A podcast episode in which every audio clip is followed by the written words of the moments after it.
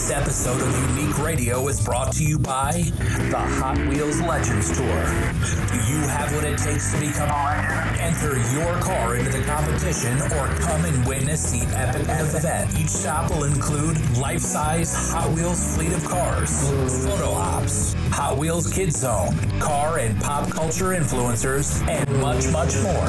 For more information, visit them on the web at hotwheels.mattel.com. This is Unique Radio.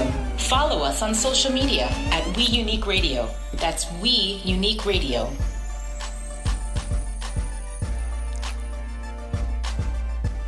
Welcome back, everybody, to Unique Radio.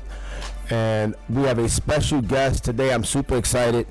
Um, he is a, a great friend, brother, um, a mentor, and he has a lot to do with the Unique brand on contributing a lot of my success with a lot of the clients that I work with and still work with.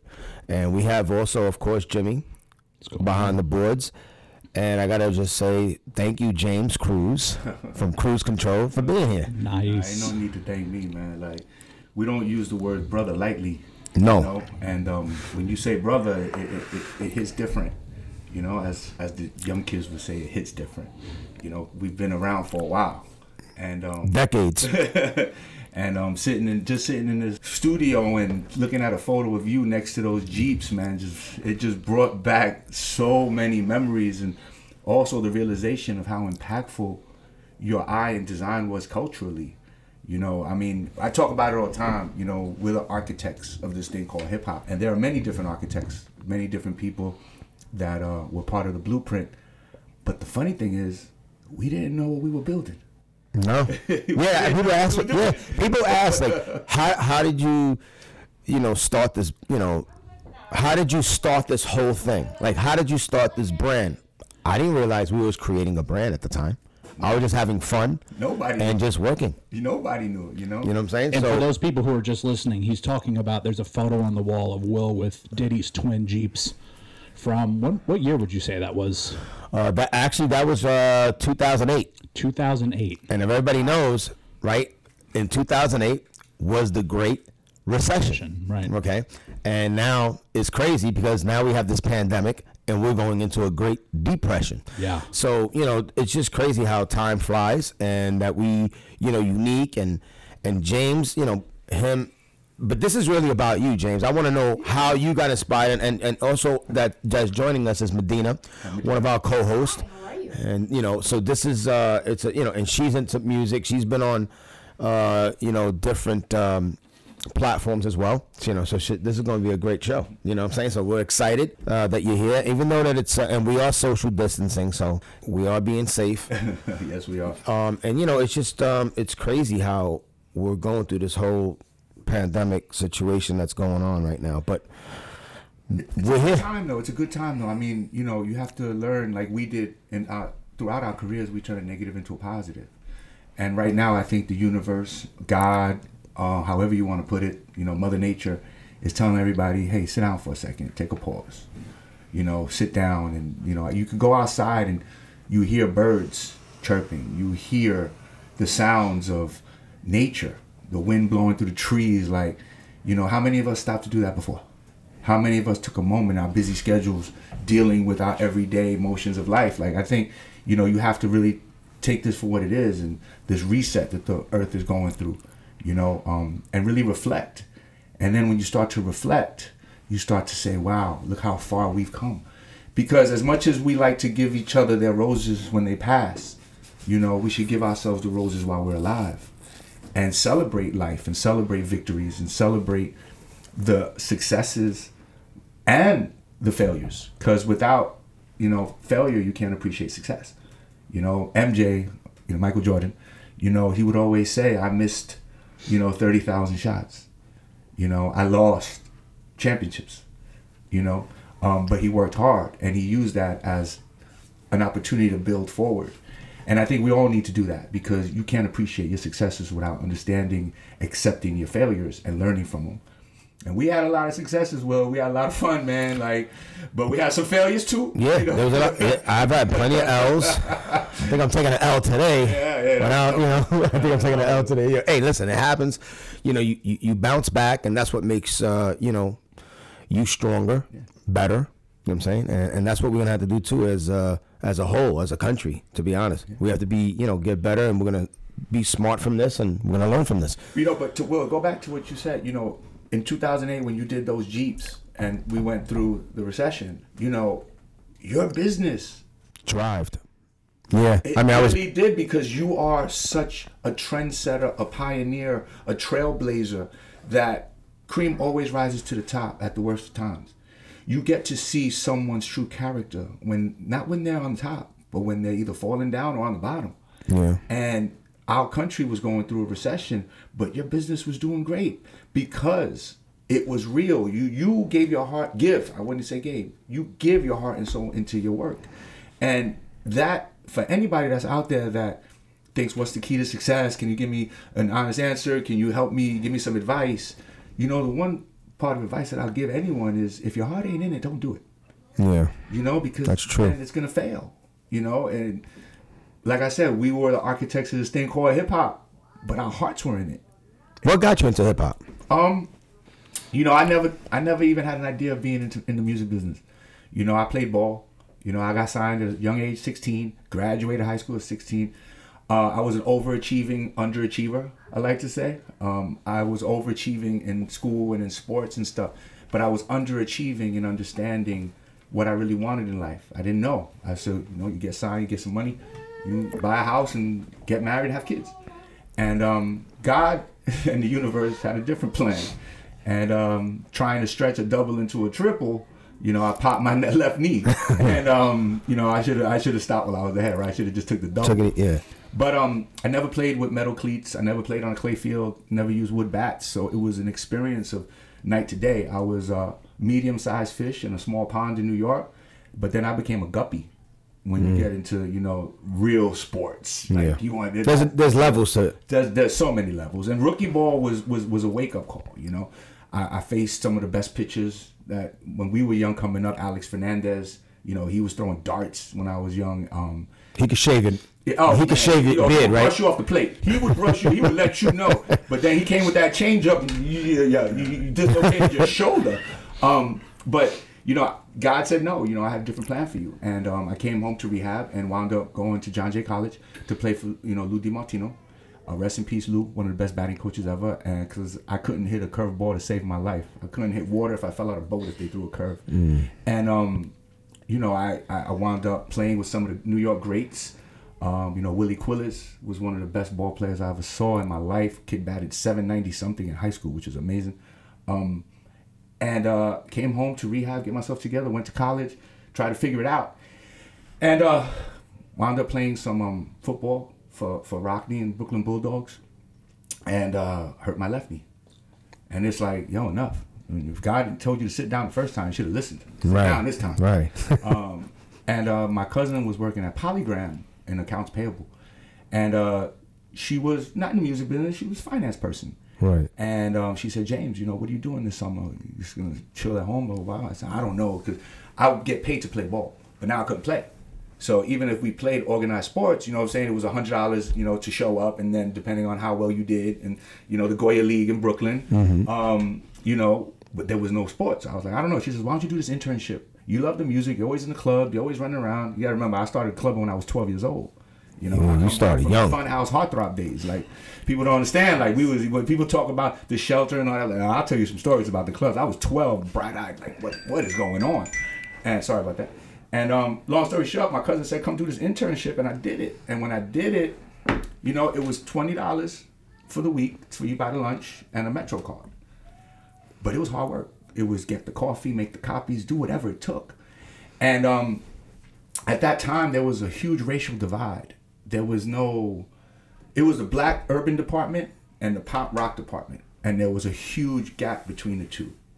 And there was uh, the first ever African American president of a major record label, Ed Eckstein, ran Mercury Records. And it was almost an honor to be like, you know, I'm my first job in the business was with a pioneer. This is the first African American president of a major record label, and uh, he loves sports. And we had the softball team, you know, the quote unquote industry softball team. Um, so you know, it's like you know, at, at the level I played on to go play with them was like you know, it's like taking you know Derek Jeter and, and having him play Sandlot, Babe Ruth, um, you know, and uh, and no and, and no disrespect to any of them, but you know, these were older executives and so we had a great time, and I remember he created these Mercury jerseys, the baseball jerseys. I think I still have one, and um, you know, Ed was was a driving force in me because I was this young hot Latin dude that was running around thinking that you know, I I, I never saw none of this. I'm from the 17th floor of the projects. My mom's on welfare, like you know, I you know I never public assistance. I'm sorry, I didn't mean any disrespect to anybody out there, but you know, my mom was a single mom, and she she she didn't have the access that um many people had. Nobody did. It wasn't cool to be Latino when we were young. You know, we had the worst jobs in the world. You know, we were supers and plumbers and garbage men. But um, Ed took a liking to me, and after um, after the internship summer was over, they took 20 intern 25 interns out to uh, California for a retreat. And they were going to announce the one intern. There was 167 interns that summer. They were going to announce the one intern that got the job. You know, they, they gave one job to one of the best interns. And we went out there, and Jana Fleishman was, you know, won the spot. She's Jay Z's publicist, and she got the job. Um, you know, congrats, Jana. Wow. Um, and uh, you know, I was just happy to be there. Like I, you know, to me, I didn't take it seriously. It was fun, but I had relationships. I had a work ethic. And even though I was an intern, I was running around the clubs. I was going into the tunnel to drop records off. I was doing everything I could do just to, you know, live this life. And um, I got a phone call from a friend, Sincere Thompson. He says, "Yo, I need a favor." I said, "What?" He goes, "Um, you know, we have these contest winners, and we flew them out from New York. So back in the days, Hot 97 was KTU 103.5, and it moved down the dial. And um, you know, Angie Martinez was a radio host on on KTU Hot 97. We had gone to high school and cut out together. She went to Dewey, I went to Madison, so we all knew one another. So it was kind of like new, but kind of you felt comfortable. And um, he called me and said, "I got these contest winners. I need a favor." I go, "What?" He goes, "Yo, we got tickets to the MTV Awards, but yo, this this girl's nice. Like she's cute." And I'm like, "Yeah, and how's the other one look?" Like, she alright. So I knew what I was getting into. and, um, and he says, "Yo, I just need you to speak Spanish. They only talk Spanish. I need you to translate for me." I said, "No problem, whatever. You know, get to go to the MTV Awards. Cool." And um, you know, of course, I showed up, and there's this beautiful young girl, you know, in little, you know, summer dress. Like, I'm like, oh, okay, so that's her. And, and then here comes the grenade, and I'm like, oh. Wait, they had grenades back then too. I guess. Yeah. um, but but but funny, you know, she was so sweet and so innocent, and it was like the first time they'd ever been out of New York, so they was you know celebrating the first time. And um, it was cool. We spoke, we joked around, you know, we talked about coquito for Christmas, we talked about what we need, we talked about Puerto Rico, we talked about growing up, and it was fun. And um, for what for whatever reason, you know what I'm saying, I just got up and started taking a walk and wound up backstage and bumped into Vanessa Williams, and she was about to present with Brian McKnight, I believe it was. And um, when Vanessa would come to the office, you know, she would leave the kids with me because the kids had, you know, I had this thing with kids that I would always have this energy. I had a crush on her. She was gorgeous. She was. She still. Her eyes, yeah, exactly. Yeah, she sees right through you. She looks through you with those piercing eyes. And um, she said, "Hey James, do me a favor. Will you stay here for a second? I said, "Sure." And um, she went and do what she had to do, and then all of a sudden I hear Cruz, Cruz. I'm like, "Oh shit, that's Ed." Oh man, I'm in trouble. What the are you doing here? What are you doing? I don't understand this. You, I'm like, Mr. Eckstein, I'm sorry. Like, you know, Vanessa asked me to do a favor. Said, forget the favor. How'd you get in here? You know, and I was like, I, I had no words. I want to see you first thing Tuesday. It was on Sunday. MTV was on Sundays. And um, I was like, okay, I gotta fly back tomorrow. I'll go to the office. But it was like being called to the dean's office. Like, oh shit, what I do? And um, I sat there, got to work 10 o'clock. We started 10 o'clock in the music business. And um, sat in front of his office like I was I was gonna get you know sentenced to a, a jail sentence. and uh, he walks in at, at 1.30, so I was sitting there for two or three hours. and he walks in, he says, "Good, you're here. Let's go. Come with me." And we were at the at Polygram. There's this long hallway. It's like a square built around the elevator base. So you have this long walk from one end to the other. And his office was in the corner, and Larry Stessel, who was our general manager, was always in the other corner. And Larry Stessel was this very astute, educated white man with a beard, um, speaks with a presence. And Ed walks me down the wall. Let's go. Now I feel like I'm walking down the death sentence. Like this is I'm going to the, I'm going to to the electric chair, and um, Ed doesn't miss a beat. Grabs the doorknob, busts the door open. I'm like, oh man, he just what? Like he just walked in this man's office. Larry's sitting back with his feet on the table, and Larry says, "Hold, hold on, I'll call you back," and drops the phone. And I'm like, yo, this this some power for you. You know what I'm saying? This black man's just told you know because we came up in a different day and age. And um, he says, you know, Larry, you like to hire those guys that have the college degrees, that do all the intern stuff, that wind up following all the rules. I want to hire the son of a bitch that snuck into the MTV Awards. Find him a job. Wow. And I was like, wow. I was number one blown away by the power that this man commanded. Now you gotta remember this is during the O.J. Simpson times. You know, like you know, I remember watching the O.J. Simpson trial in the urban office, and the pop rock department was watching it in the in their offices. And when you came out the office was like, You don't know what to say. All right, you know Yeah. what I'm saying? Like, Yeah, you don't know what to say. There was, you know, it was so that it was so dense the air. But uh, you know, he got me into retail marketing. I wound up working for Nicole Desane and Alicia Levy, and um, learned the retail game as best as I could. I had to be the best at what I could. I mean, I got an opportunity. I mean, I'm 20 years old, and my starting salary was 25 grand a year. Now that doesn't sound like a lot. That's a lot. No, that's a Coming lot from back projects- then. Coming from Yeah. the projects and being on public assistance, and now you Yeah. know, you're making more money than your mother sees in two years. And um, it was like, wow, you know, I, I got an opportunity to do something. So I was there for, for about two years, um, keeping my relationships with my friends at Reebok and establishing credible relationships with the DJs. And uh, you know, there's no too many six foot three Puerto Ricans that were in the music. They're gonna recognize you. So you know, they're gonna know me when I'm coming in. They're gonna know that name. Um, and then I, you know, I was uh, positioned as probably one of the best retail marketers in the game. It was a different time. We sold CDs and vinyl. It wasn't streaming. It was like you really had to sell the records, get them into stores, get them on the shelves, and get them out the door. And um, you know, I, I I started with the independent retailers, all the mom and pop black shops. You know, George Daniels was my first phone call. Who's a who's a G in this game. Um, to see see Billboard, you didn't have computers like that, and Billboard charting was basically calling DJs and retailers and them reporting back what records Sales. they were playing and how much they how much they were selling, and that's how you got on the Billboard chart. So, in being a retail marketer, there were ways to manipulate that system. And that came with relationships, that came with 99 cent singles, that came with a lot of different things. And George Daniels taught me the game. And then I decided to have a credible relationship with these mom and pops because they were struggling at the time. This is when you had the big stores, the Virgin mega stores coming. This is when you had the blockbusters. And you know, they were trying to compete for their share of the pie. And but they were the backbone of urban music, just like the DJ was the backbone of hip hop. You know, these mom and pop retailers were the backbone of, of the record sales. and Like Fat. Beats and all them. Fat Fat Beats, yes, but it was more like you know rock and soul records. Got it. You know what I mean? It was it was it was it was George's Music Room. It was you know there was a New York Retail Coalition of retailers that Lorraine Murphy ran. I called her like my mom. Her she's a, a parent to she's a mom to um what's his name from um, Ultramagnetic MCs, but you know Cy Lerner. Um you know you had you know they were all older and they were all kind of like being pushed out. And i felt this protective nature to try to help them.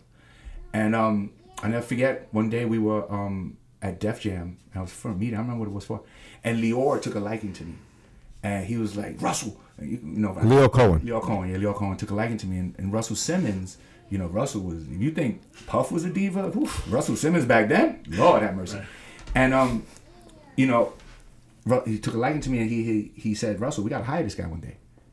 And um and Russell said, Yeah, well if you're so good at what you do, tell me how many records is Method Man gonna sell? And I don't know what happened. It was an angel in my life. Something came down on me and said, I just blurted 122,000. And Russell, if he sells 122,000, I'll pay you a thousand dollars. Yo, if he gets sells 122,000, I'll give you a thousand dollars. And I was like, I don't know what happened. Record comes out, he sold 121,872 records. Wow, that's crazy. Wow. And that, God was on know your side. I didn't have no inside info. That was just an angel. And at that time, the Def Jam Christmas party was the joint. You had to be at the Def Jam Christmas party. And I got an invite because of that. And um, I never forget, Lyor comes over, crew, we need to talk. With the, he's called Dracula. Um, and uh, I said, what do we need to talk about? Like, what do I do now? And um, they hired a girl named Mignon Espy for the job. And, you know, it was cool. It was, uh, God has his path. And I, for some reason, I wasn't ready. And, but I won the bet. And Lyor pulls out the money. Russell sees me, doesn't even hesitate, starts pulling out the money. And I got two thousand dollars standing in my face. And I go, yo guys, keep your money. I might need a favor later on. You know, because not all money is good money. You don't do things for the money. Your heart's in it. And I, Investing. and I took a job at Universal Distribution where I um, was New York regional, and uh, we uh, we worked Black Sheep. We worked um, uh, everybody on the MCA label. Rest in peace, Andre Harrell.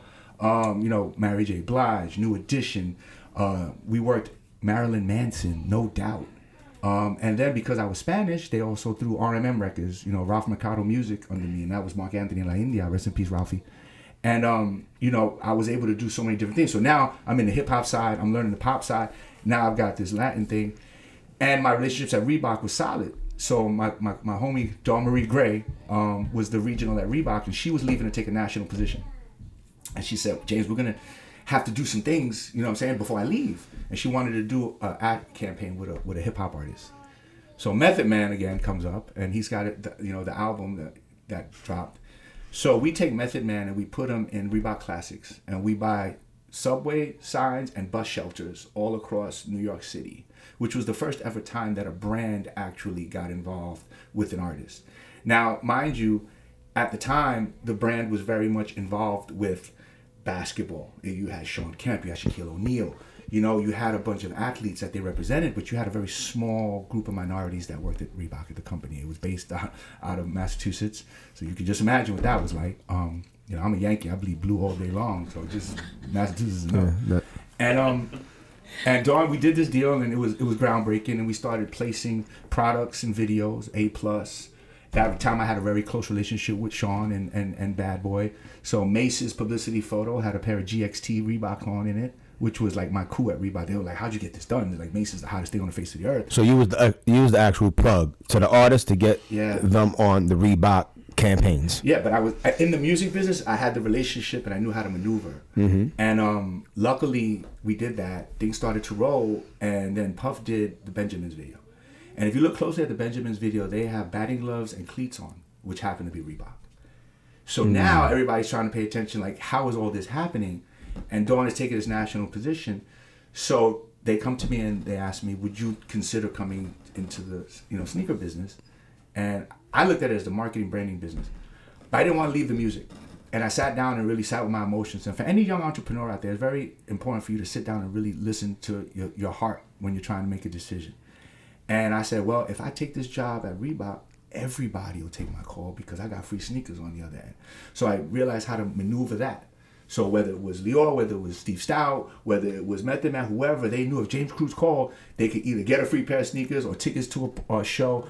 And at that time, the Rucker tournament was the hottest thing on the face of the earth. And Reebok was the corporate sponsor for the Rucker tournament at that time. So there were four four seats, you know, right next to Al Cash, you know. And um, so long story short, I took the job at Reebok, and then I, I spent about a year um, at Reebok. Uh, met my wife Lee, um, got married, uh, and then I go to a party at Puff's house in the Hamptons. I think it was an MTV Fourth of July, and he goes, "Yo, everybody looks at you. They see Reebok." I go, "Yeah." He says, "There's value in that. I want people to look at you and see Bad Boy." And I was like, "I am a bad boy." Like, you know, I, at, at, at the Rucker, I had the, the, the best team. I had the bad boy team. You know, I had Stephon Marbury at the point guard, Allen Iverson at the two guard, and Metta World Peace at the center. Like, you know, Terror Squad. You know what I'm saying? You had all these teams. We would go back and forth, but you know, you got NBA players and you got the hottest street ballers out there on your team. So I felt I was already bad boy. He said, "Nah, man, just call Jason Jackson on Monday. We're gonna work something out."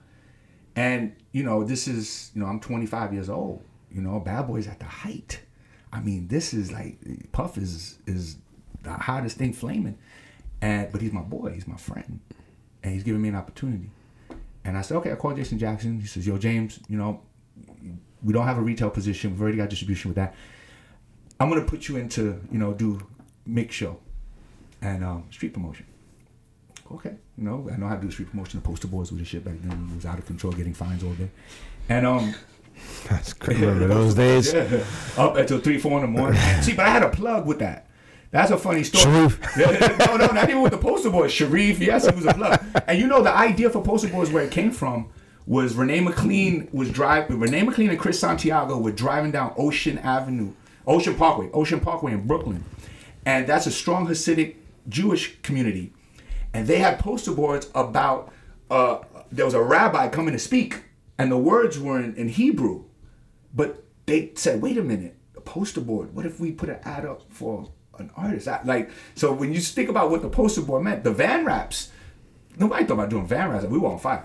I go over to Bad Boy and Jason Jackson's there, and I'm sorry if I'm taking too long, but I go over to Bad Boy and Jason Jackson's there, and I have you know worked with Jason Jackson at Mercury because Jason was doing pub, um, A and R and I believe publishing at Mercury if I'm not mistaken. And um, Jason goes, "Yo, um, you're gonna do you know mix show and promotion." I said, "Cool."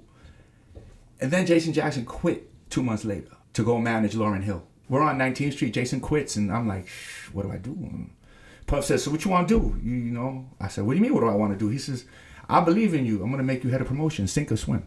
I said, "Yo, I'm gonna go do the backstroke on you then." It was always that competitive nature. It's like when you play with Jordan, he makes you play better. When you sit and work with Puff, he makes you better. He's cut from a different DNA. And then you know I spent you know my time at Bad Boy, and it was it was it was an amazing time to watch the company grow, go from 19th Street. Then we went over to 40, 45th Street. Then we went you know to 1755. You know, but to see this company grow from you know a handful of individuals. So I got a question. So was you with Violator bef- No, no, no, no. Violator came after this? Violator came after. All right, so hold on. Let's let's stop right here for a quick break, and we'll be right back. The Hotaling Group is a full service insurance brokerage firm with over 20 years of experience. The Hotaling Group strives to understand their clients' personal and professional goals and desires. They will advise and guide you on how to secure the most cost effective insurance program to fulfill your desires, needs, and more so to protect your assets and mitigate your liabilities. The Hotaling Group of products includes life, health, disability, long term care, property, casualty, and title insurance. The Hotaling Group has been able to build and maintain a diverse client base thanks to their focus on customer service and satisfaction and diligence in every aspect of their work. Their ultimate goal is to find the best product or products for each client's needs at the best price. Visit them online at hg-insuranceservices.com or give them a call at 800-987-1811. As the originator of aftermarket performance exhaust systems, Borla Performance products are unique in three ways. They are made from exotic materials such as stainless steel, titanium, and carbon fiber. They come with a warranty that outlasts a vehicle's life, and their muffler design allows for a bolt on and easy fit. For more than three decades, hundreds of other exhaust suppliers have attempted to copy our winning formula, but haven't come close. Borla Performance remains the world's leader in upgrades for performance exhaust systems. Borla Performance, leader in performance exhaust systems and induction. This segment of Unique Radio is powered by the legendary brands of Harman International, including JBL, AKG, and Soundcraft. Connected car, connected services, lifestyle audio, or professional solutions, the brands of Harman International have you covered. Visit them on the web at harman.com. H A R M A com.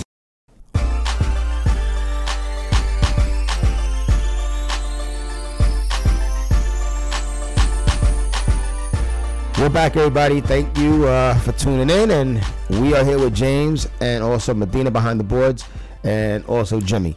So, James, we, you know, we were talking um, about where you was at Bad Boy. at the height, man. And you know, I, my office sat next to Puff's, so it wasn't just being at Bad Boy; it was being at Sean's beck and call. And um, I mean, Jennifer would come into the office and sit in my office for hours, and we'd laugh and joke. And you know, Andre Harrell, rest in peace, was uh, there. Benny Medina was there. Jeff Burrows was there. Like some of the biggest icons in, in you know urban music. But um, you know, it came to a time where all good things came to an end, and sometimes you know friendships uh, don't necessarily mix well in business. And for once, this mixed very well. My friendship with Sean in the business side, and um, I was able to cultivate some really great relationships with the DJs, with the nightlife, with retail, radio, um, music directors, program directors. You know, I had my own phone in Tracy Cloherty's office at Hot 97 that I shared with Mike Kyser. Thank you, Tracy. Um, but it was a movement. When that record label came and said Bad Boy on it, you were playing that record as a DJ. And, um, you know, I, I, I respect the shooter and the DJs were our shooters for us. They were they were the ones that put the records on the radio and shouted the label out. And we did a plaque for all the DJs one time, which ingratiated me with the DJs, and my honesty ingratiated me with them. To this day, I'm known as the bad boy guy. I'm James Cruz from Bad Boy with Puff, and um, it's a beautiful thing, you know. But that was a three year heavy duty run at Bad Boy. And you know, Puff called me in his office one day, and he says, "Yo, I hear you you you got some You're making some moves."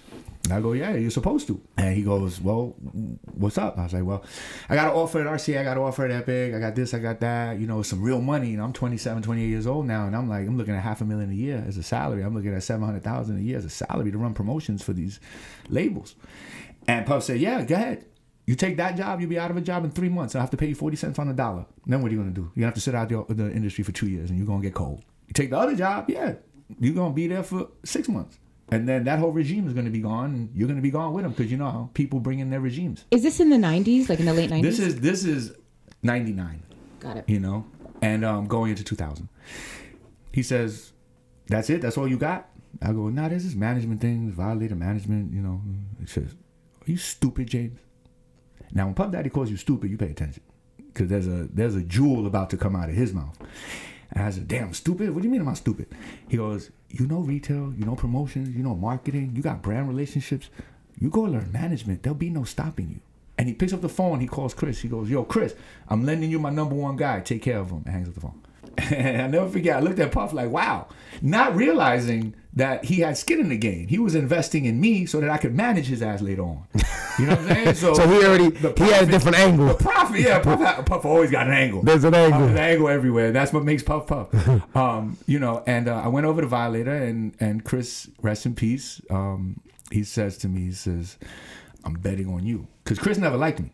Chris never liked me. I, I was that six foot four Puerto Rican at the tunnel giving his DJ records to play, you know, from Mercury Records. We were not necessarily a hip hop powerhouse back then. um, but Jessica Rosenblum, I love you, Jess. Um, Jessica Rosenblum, you know, when I tell my story, is probably the most impactful individual in my career. She introduced me to Sean Combs and she introduced me to Chris Light. Wow. Um, Jessie was a queen of nightlife. You know, she would sneak me in the back door and let me in the club and, you know, let, let me around. And at that time, she managed all the DJs. So it was my job to be close to her. She had Flex, she had Enuff, she had MO, she had everybody. Stress Entertainment was it. And um, And that's what she owns. She owns Stress Entertainment. Yeah. Wow. And Stress Entertainment. And that's the days when the record labels were hiring promotion people to do stuff. And Wow. you Good know, old days. yeah, good old days when the budgets were rolling. And um, Chris says, "I'm gonna bet on you," and you know, handed me Busta Rhymes and Missy Elliott. But I had to learn the ropes from Mona Scott, and I had to learn the ropes from Chris. And I'll never forget. This is the guy that doesn't have hair on his tongue. I say how I feel and feel what I say.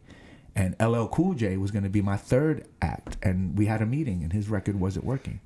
And I said, "Well, Todd, you know the record's just not working, man. The record's whack." I never seen Chris light up so fast. Like, what did you just say? Do you know who you sitting in front? Of who you talking to? This is LL Cool J. Like, this is you're bugging, nigga. You know what I'm saying? Like, and I'm like, yo, I did, I just told him the truth. The record ain't working. and um, you know, I I, I I very quickly learned how to uh, Never say that again. My tongue and filter my conversations, especially dealing with a superstar act like I did. But you know, with Chris, you know, we became brothers. We we, were, we became best friends. And um, he had his brothers working there. He had Mike doing the bookings. You know, he had Dave was doing A and R. But I never forget, Chris was such a genius deal maker. Because at that time, so I talked about the money I was making. I talked about how I was disappointed that the salary wasn't going to be what I wanted. Chris was so smart that he took, he had a deal with SRC with Steve Rifkin. And Steve, dad, I love you, dad. Steve was able to pay half of my salary. And then he did a deal with AMG, Artists Management Group, which was Michael Ovitz, one of those most powerful agents in Hollywood. And he paid the other half of my salary. So it never came out of his pocket. So no, that came out of Lighty. Lighty- Lighty was smart. I told you, he did. he knows how to do it. yeah. and um, you know, it was like he was able to to warrant not the salary I wanted, but give me just enough that I felt comfortable, but give me an opportunity because I never, I didn't realize how huge it was because what we take for granted today in hip hop, Chris and Mona planted the seed so many years ago. what we take for granted. It wasn't cool to do branding deals back then. You know, MC Hammer did popcorn chicken. He was a sellout. Oh, you a sellout. You a sellout. You took that money from corporate America. You a sellout. Nowadays, I don't think there's a marketing plan written that doesn't have room for some sort of corporate endorsement, sponsorship, or in some way, shape, or form connects with a brand in some way. So that was not the norm. That was not the regular thing. You know, you weren't, you know, Busta Rhymes doing a Mountain Dew commercial was something you didn't see. Missy Elliott having an Adidas deal. People forget about that. Hmm. Then after, you know, learning with Busta and and and and and Missy, everything that Chris learned with LL, because let's be honest, LL pulled off a coup that people didn't even realize when he did a Gap commercial. LL did a Gap commercial, nationally televised commercial for the Gap, and in his verse he said, "For us, by us, on the low." Wow, He had to deal with Fubu. that's crazy. That's crazy. Genius, subliminal, in a Gap commercial That's on TV. sick. You know, you had Snoop Dogg wearing a Tommy Hilfiger shirt on Arsenio. That shirt sold out the next day. Like the influence in hip hop was growing and growing and growing. Chris was a visionary to see that. So everything I was able to learn with Sean and being a bad boy, you know, we had Nantucket Nectars. You know, Josh Tatum was in there trying to do deals, and Puff was investing in different things, and we we, we weren't doing the branding thing just yet. But Chris saw something, and um, Curtis Jackson walked in the room, and um, it changed everything forever. And I mean that. It changed every it changed all our lives. It changed our approaches to life. It changed Changed unique. yeah, it did change. took- Unique. yeah. It did because at that time you had Busta. MTV Oh, Cribs. man. Yep. MTV Yeah. Cribs. I mean, that just made everything global. That made everything global. Everything just got crazy. I remember, you know, Busta was a car head, a fanatic.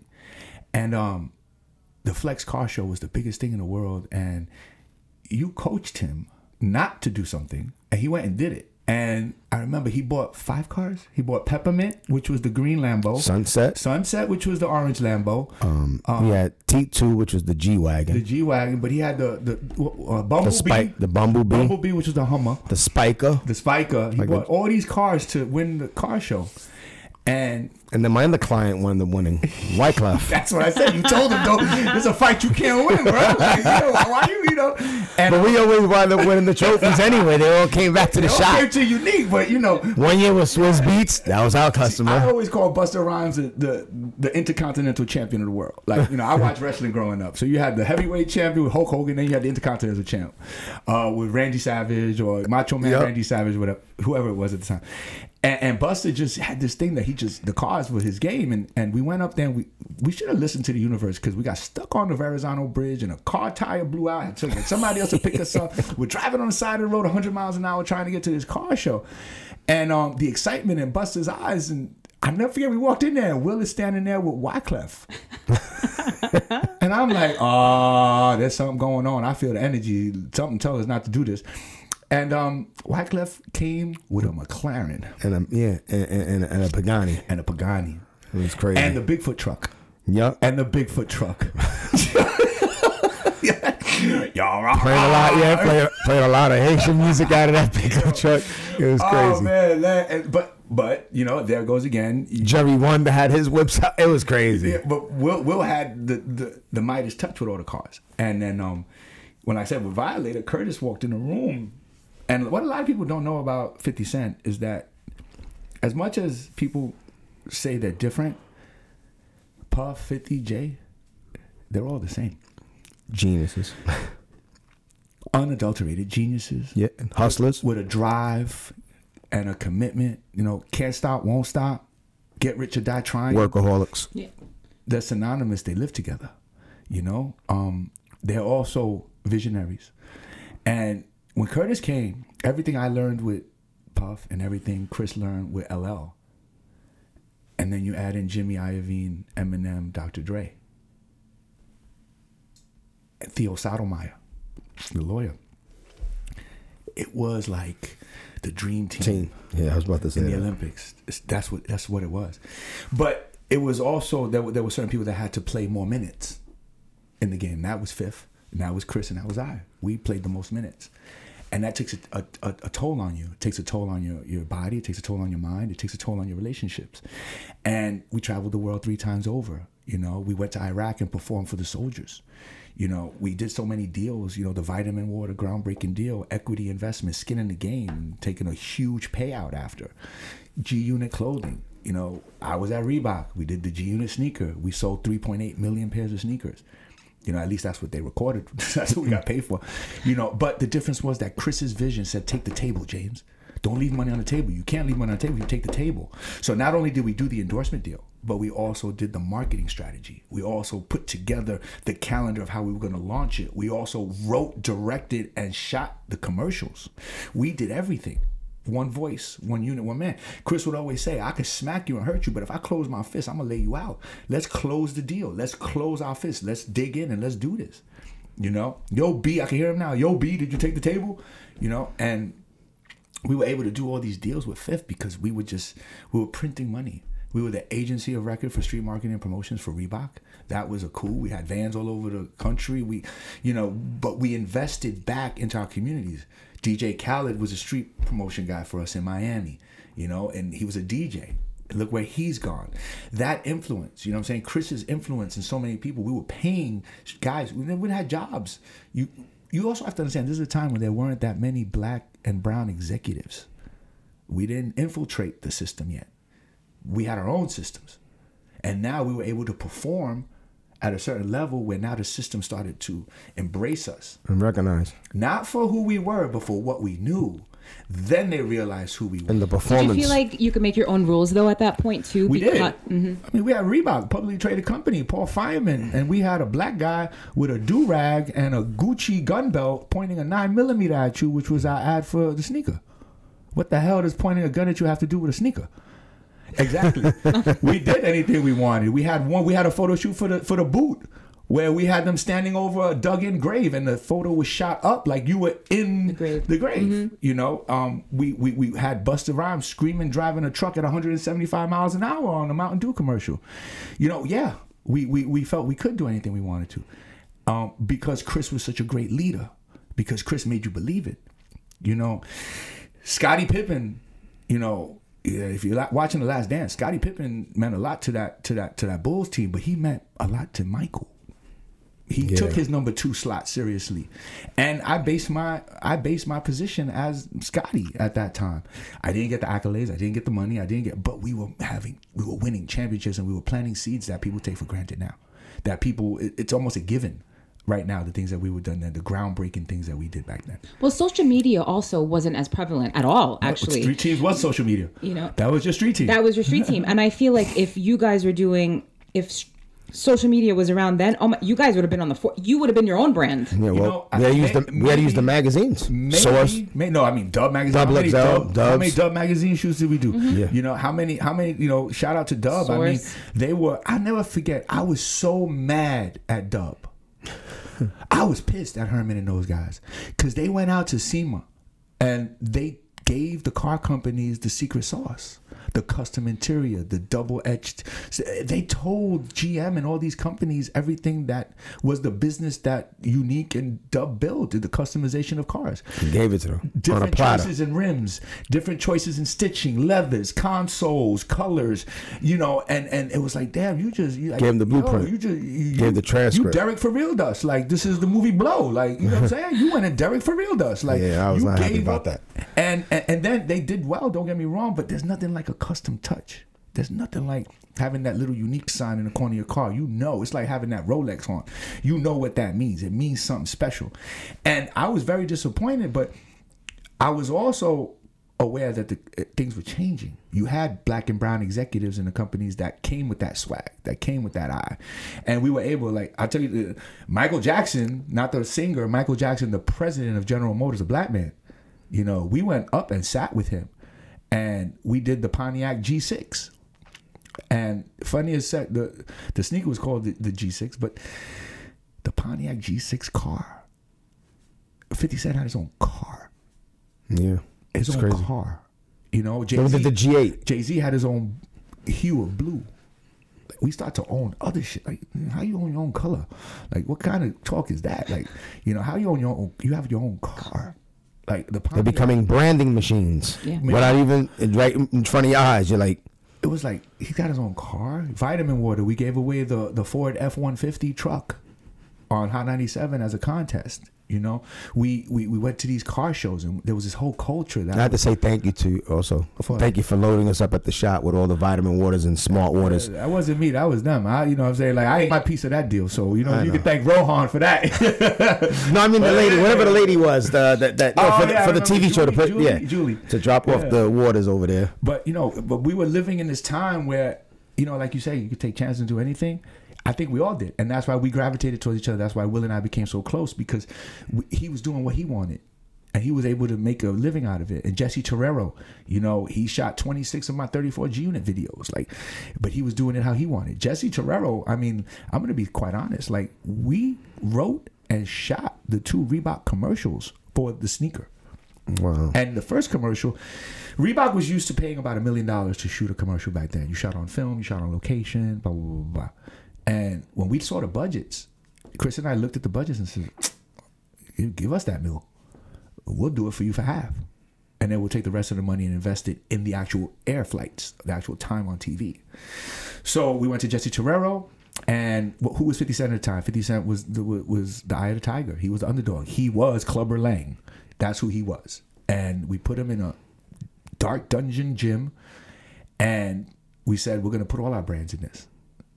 If you notice, the kids are, there's kids that run up to the glass, and Fifth is drinking vitamin water at the end of the commercial. So we were able to place vitamin water in a nationally televised um, co- commercial subliminally. Nobody even caught it. For us by us on the low. Vitamin water on the low in a Reebok commercial. Right. So we went to Jessy, we wrote it, we put him in the gym, uh, shot the commercial. The commercial had CG in it. Uh, took time for the commercial to be done, but we got it done. Then we said, how much do we have to spend? And we had about uh, just under $2 million to buy TV. So Reebok sending us all this TV advertising. They want to advertise on this show, that show, the other show. And I said, nah, man, this, this is for us, for us, buy us on the low. Let's advertise to us. Who's us? The BET Awards. So we took all the money and bought the advertising on the BET Awards. Wow. So every other commercial segment was that commercial that we spent on. Smart. And we were able to drive this awareness. The second time around, Reebok Then you was can so go. To happy. the, you go to the other avenues, right? Did you go to the other avenues then? No, at, at that time, you know, we had everything out, but this was like we had corporate money to play with. It's great to play with somebody else's money. Oh, yeah. You know what I'm saying? It's awesome. yeah, you know that by building those Yeah. cars. You know what I'm saying? Hey, well, it's going to cost you this. You know, but you know, we were able to do that, and then as we stepped out, we said, okay, what's the next one? So how do you make a superhuman being? 50 is a superhero, Superman at the time, and 1.1 million records in a week. He sold 1.14 million records in a week. Like what? Like that, those days that was unheard of. So we say, he's a Superman. He's a superhuman being. How do you make him human again? You surround him with other superhuman beings. Hey, Reebok, who's your focus in baseball? Who's your focus in basketball? Who's your focus in football? Okay, you got Manny Ramirez. I played with Manny. Okay, let's get him. But let's flip it. It's street sports because that's who 50 is. So we played stickball with Manny Ramirez, and he wore a free Yayo t-shirt for us buyers on the low. Then, you know, the ball gets hit and the camera sends up to Winky Wright, another violator boxer. managed boxer, Right. the welterweight champion of the world. Nobody wanted to fight him. Wow, okay, now 50's up there boxing. Then it's, well, let's go downstairs and now we're playing a touch football, street football game with Donovan McNabb. And then Banks is in it. Let's throw Banks in there. So now we're placing another face. Banks opens the door, the guy hits it and falls over. But what the people didn't notice is that Jessy and I had a little plan. So you saw the ice cream truck, you saw the guys playing dominoes, and then you saw the ice cream truck had the Puerto Rican flag on it. We were implementing. If you look at Jessy and what he what he's Different wearing, he got culture, the yep. Dominican flag. So we were doing things without even knowing it. And it just started to come. And Jessy and I were able to do a deal. We did Think Uno Dos Tres with, with Google years ago.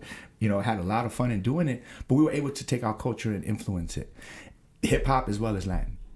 And as all this is going on, you have the height of the music business in terms of deals and deal structures and black executives and producers getting deals and Pharrell doing a deal with Jimmy Iovine and Will I Am and you know the face of hip hop's changing and you've got this this white boy, you know, Marshall, who is the biggest star in the world, carrying 50 Cent around the world with him.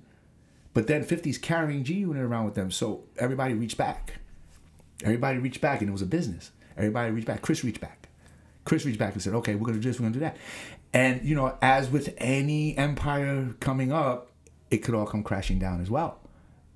We didn't honor ourselves the way we should have. We didn't honor what we were doing the way we should have, and that's why part of this is about Chris's birthday. Is like I keep his name alive because if it wasn't for Chris Lighty, it wasn't for Puff Daddy and all the people in my world, I'm always gonna honor where you come from. That's something inbred in me as a Latino. Like I'm gonna pray to my ancestors. I'm gonna, you know, raise a glass to those that are not with us anymore every chance I get. So we kind of through issues that we all are dealing with today and have dealt with in our past, things fell apart. So bring it up to speed now. To to so now you have Cruz Control. So what is your plans now? You know, eh, there is none. I don't. I don't. You know, it, it's not as rigid as it used to be because there's so much opportunity out there. And what we do well is we identify a desire, a need, a white space, and then we create something within that space. Vitamin water, fifty. The whole idea for vitamin water is fifty cent. I want to sell fifty cent waters. We're from the hood. We bought quarter waters. Fifty. I just want to raise the price, a, a, a double bigger quarter water, and and you know we, we made the investment in Glacéau. So I think we identify opportunities and we maximize them. That's our place. It's like an A and R. You see a great artist and you maximize and, and you know sell records, and do branding deals. My plan now is is is basically to continue my own growth as an individual and as a human being, um, and heighten and really take the Latin space to another level. Because what we did in hip hop, we created a blueprint that could easily be put into the Latin space because it's music. Re, you don't have to recreate it. It's just You it's know, there. there. The- and and the Latin music space, I believe, to this day right now, is right where hip hop was in the mid to you know early '90s.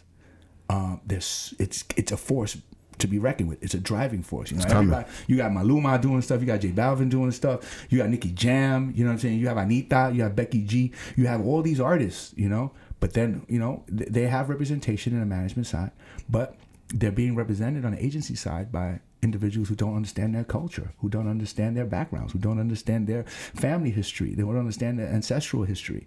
You know, as Latinos, we all come from defeated lands. You know, Puerto Ricans, United States came in. We were basically the 51st state. We were defeated. We had every every opportunity a citizen could have as a Puerto Rican, except you weren't able to vote. Every country in Latin America has been, you know, taken over by another country. So we have this defeatist kind of attitude that's kind of in our DNA, and it's time to change that. It's time to take that to to to to our take ourselves and take our own successes into our own hands. And really, it's nothing wrong with it. You know, African Americans are doing it every day. Puff says it. Puff's a voice for his people. Puff gets on there. The coronavirus, the epidemic is hitting all these African Americans. Well, yeah, it is. You know, and that's a that's a damn shame. Thank God for Puff and his voice. But it's also hitting Latinos at the same rate. Mm-hmm. The issue is you don't get the numbers because a lot of us are undocumented. A lot of us don't have access to hospitalization and and and healthcare. A lot of us won't go to the hospital because we don't know because we're fearful of what's out they there. might not even. Yeah, they may be. You know, they might not have the right paperwork neither. They may get deported. Undocumented, undocumented, and and then we also suffer from the same underlying symptoms as African American community because we're right next to them. We have diabetes in our you know Mm-hmm. families. We have you know asthma. We have those issues. So yes, but you're not seeing those numbers because we're not being counted. But remember, you're not picking us, but we're picking that. We're picking that fruit. We're, we're picking that vegetables. We're the Cleaning ones out there houses. clean- cleaning houses. We're the ones. You a lot of the essential workers right The now. essential I'm like, they've been doing this Yes. for for years. So if you're hearing us, please stay home, stay safe, and um, I think we're. I think you know, I think this is a, a, a special moment. I mean, I you know, I- I just think that right now it, it's it's more about family. Yes. I think also introspection Yes. and um, retrospection too, right? Yes, yes. It's basically just about seeing where you came from and where you might want to be going and the people that actually matter. I know, you know, this past month was not very easy for me personally, and I you could really see the people that are there for you, the people that really support you, the people that truly that showed their colors to you. Do you know what I mean? And I think that's important. Relationships, anyways, to me. relationships, are Relationships everything. everything. They're relationships is everything, and just you know, you want genuine relationships. You know what I'm saying? Obviously, mm-hmm. there's there's business acquaintances and all that stuff, but that's just business. But real relationships, you have to keep those and, and always be real with those. and and- not all not every relationship is going to be going. No. And but there's also there's also opportunity to fix them. You Yep. know? There were times there were certain people in the industry I couldn't be in the same room with them, and now we're sharing laughs and jokes on Instagram all the time, and we're talking. And and you know that's that's the beauty of life. It's see something, make something of it. You see, believe, and achieve. You know the secret is not a secret. So can I ask you just what is your day to day like? Like Um, I'm retired. You retired now. like, well, I, I got I, I got forced into retirement, but you know, my, my my daily life is very simple. Mm-hmm. You know, I wake up, mm, I thank God for another day, and I work on myself. Um, I work on my relationships and keeping in touch with people.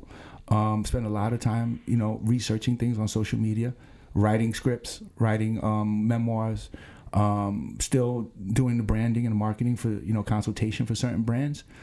Um, spending time with my kids, learning them because you know we all been home for a long time and so you you got whoa i didn't know she was like that you know Yeah. it's like you know it's like maybe maybe that teacher was right maybe she is a badass you know what i mean i didn't want to listen but you know and and really just embracing who i've become you know because we didn't get into everything but a good friend of mine said something to me he says james We would need about ten hours.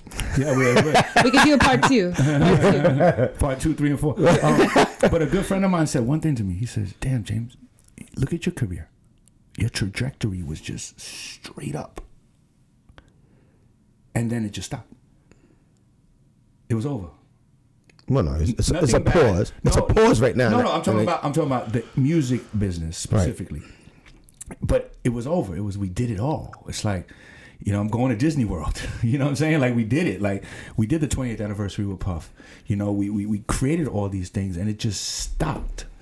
And just like this pandemic, everything just stopped. Sometimes you need that Mm-hmm. because you're not going to The do it reset. on your own. Yeah, it's a so big reset. God was like, all right, We're gonna shut this down for a minute. we're going to and God said to me, We're going to I told you to sit your ass down the first time you hurt your knee. I told you to sit your ass down the second time you hurt your knee. You didn't listen. And I told you a bunch of times to sit your ass down through all this, but I can let, let you keep going. You can't go no more. You need to stop. Yep. You need to focus. You need to redirect your energies, readjust your approach, readjust your life, readjust your thinking because And the whole your world's gonna identity. change. Yeah, you got to recreate Of yourself. of yourself. You gotta check yourself. Well, that's the thing. A lot of times, people right now, I think, you know, a lot of times use work when they go into this physical corporate building. It's like this escape. It's Mm-hmm. this thing. It's this. Four walls. And that becomes their identity. Mm-hmm. And now they're home. They're like, wait a minute, I'm actually have to deal with my wife and my children and be home in Yeah. the space that I created. Yeah. And they lose that. And for some people, that that's all they have. You know, Alexis, my oldest daughter, she's 20, said to me, she says, I know James Cruz. I know everything about James Cruz. I know every artist he's worked with. I know his favorite movies, his favorite foods. I know what he likes, what he doesn't like. I don't know daddy like that. You know, because I was never really daddy. I was never really home. Like Yeah. that trajectory, traveling around the world, like it all sounds great until you sit down and reflect. Yes, it was To great. see your children It was already great. And then the kids are like, you turn around Turn and around, yo, yeah. she's graduating college. Why? Who? My daughter's graduating college. You know, and and and it's a blessing because she's an amazing, amazing young lady. And but I have to look back and like, you know, I wrote a letter to Chris on his birthday yesterday, and I said those late nights, those fights, those arguments, they were all worth it because we were able to give our kids what we didn't have. You know, I grew up in 17th Florida projects. I didn't have a house with a backyard. I'm not I'm not quarantining like the regular person. Right. You know what I'm saying? I could go outside, jump in the pool. I could, you know, go to a room and not see somebody for you know because we worked hard for it. We, worked did. very hard. And we deserve it. And they deserved it. But I used to be like, maybe they weren't appreciative of it. And I always say, I came up like this. I did that. You know what? No, that's fine. That's why that was me. It's a different generation. And Yeah. they deserve it. They didn't get anything in this world that they didn't deserve for good grades, for good behavior, for being, you know, who they are. So with that being said, it's like as everybody's thinking about relationships and introspecting, Yes. don't- you don't have to write a book right now. You don't have to come up with the next Uber idea or next. No. You don't. You don't have. To, sometimes you can just sit still. Yeah. Because there's more movement in stillness. Sometimes there's more echoing and loudness and silence. Sometimes. So use this time to benefit you. You don't have to look at every meme. You don't have to be worried about what this one's doing, what that one's doing. Forget all Do of that. you? and be positive, think positive, and just talking about your daughter. My daughter is waiting for me, and you know what? I want to just sound off. Thank you, James, for being here and sharing your, your your your some of your story. Obviously, we can go on for ten hours. I hope everybody enjoyed the show today. Uh, but we do want to big uh, do a big shout out to all the mothers out there. Happy Mother's Day uh, to all of you, and be safe. I hope uh, everyone is enjoying their Mother's Day. Love you. Love. Bye.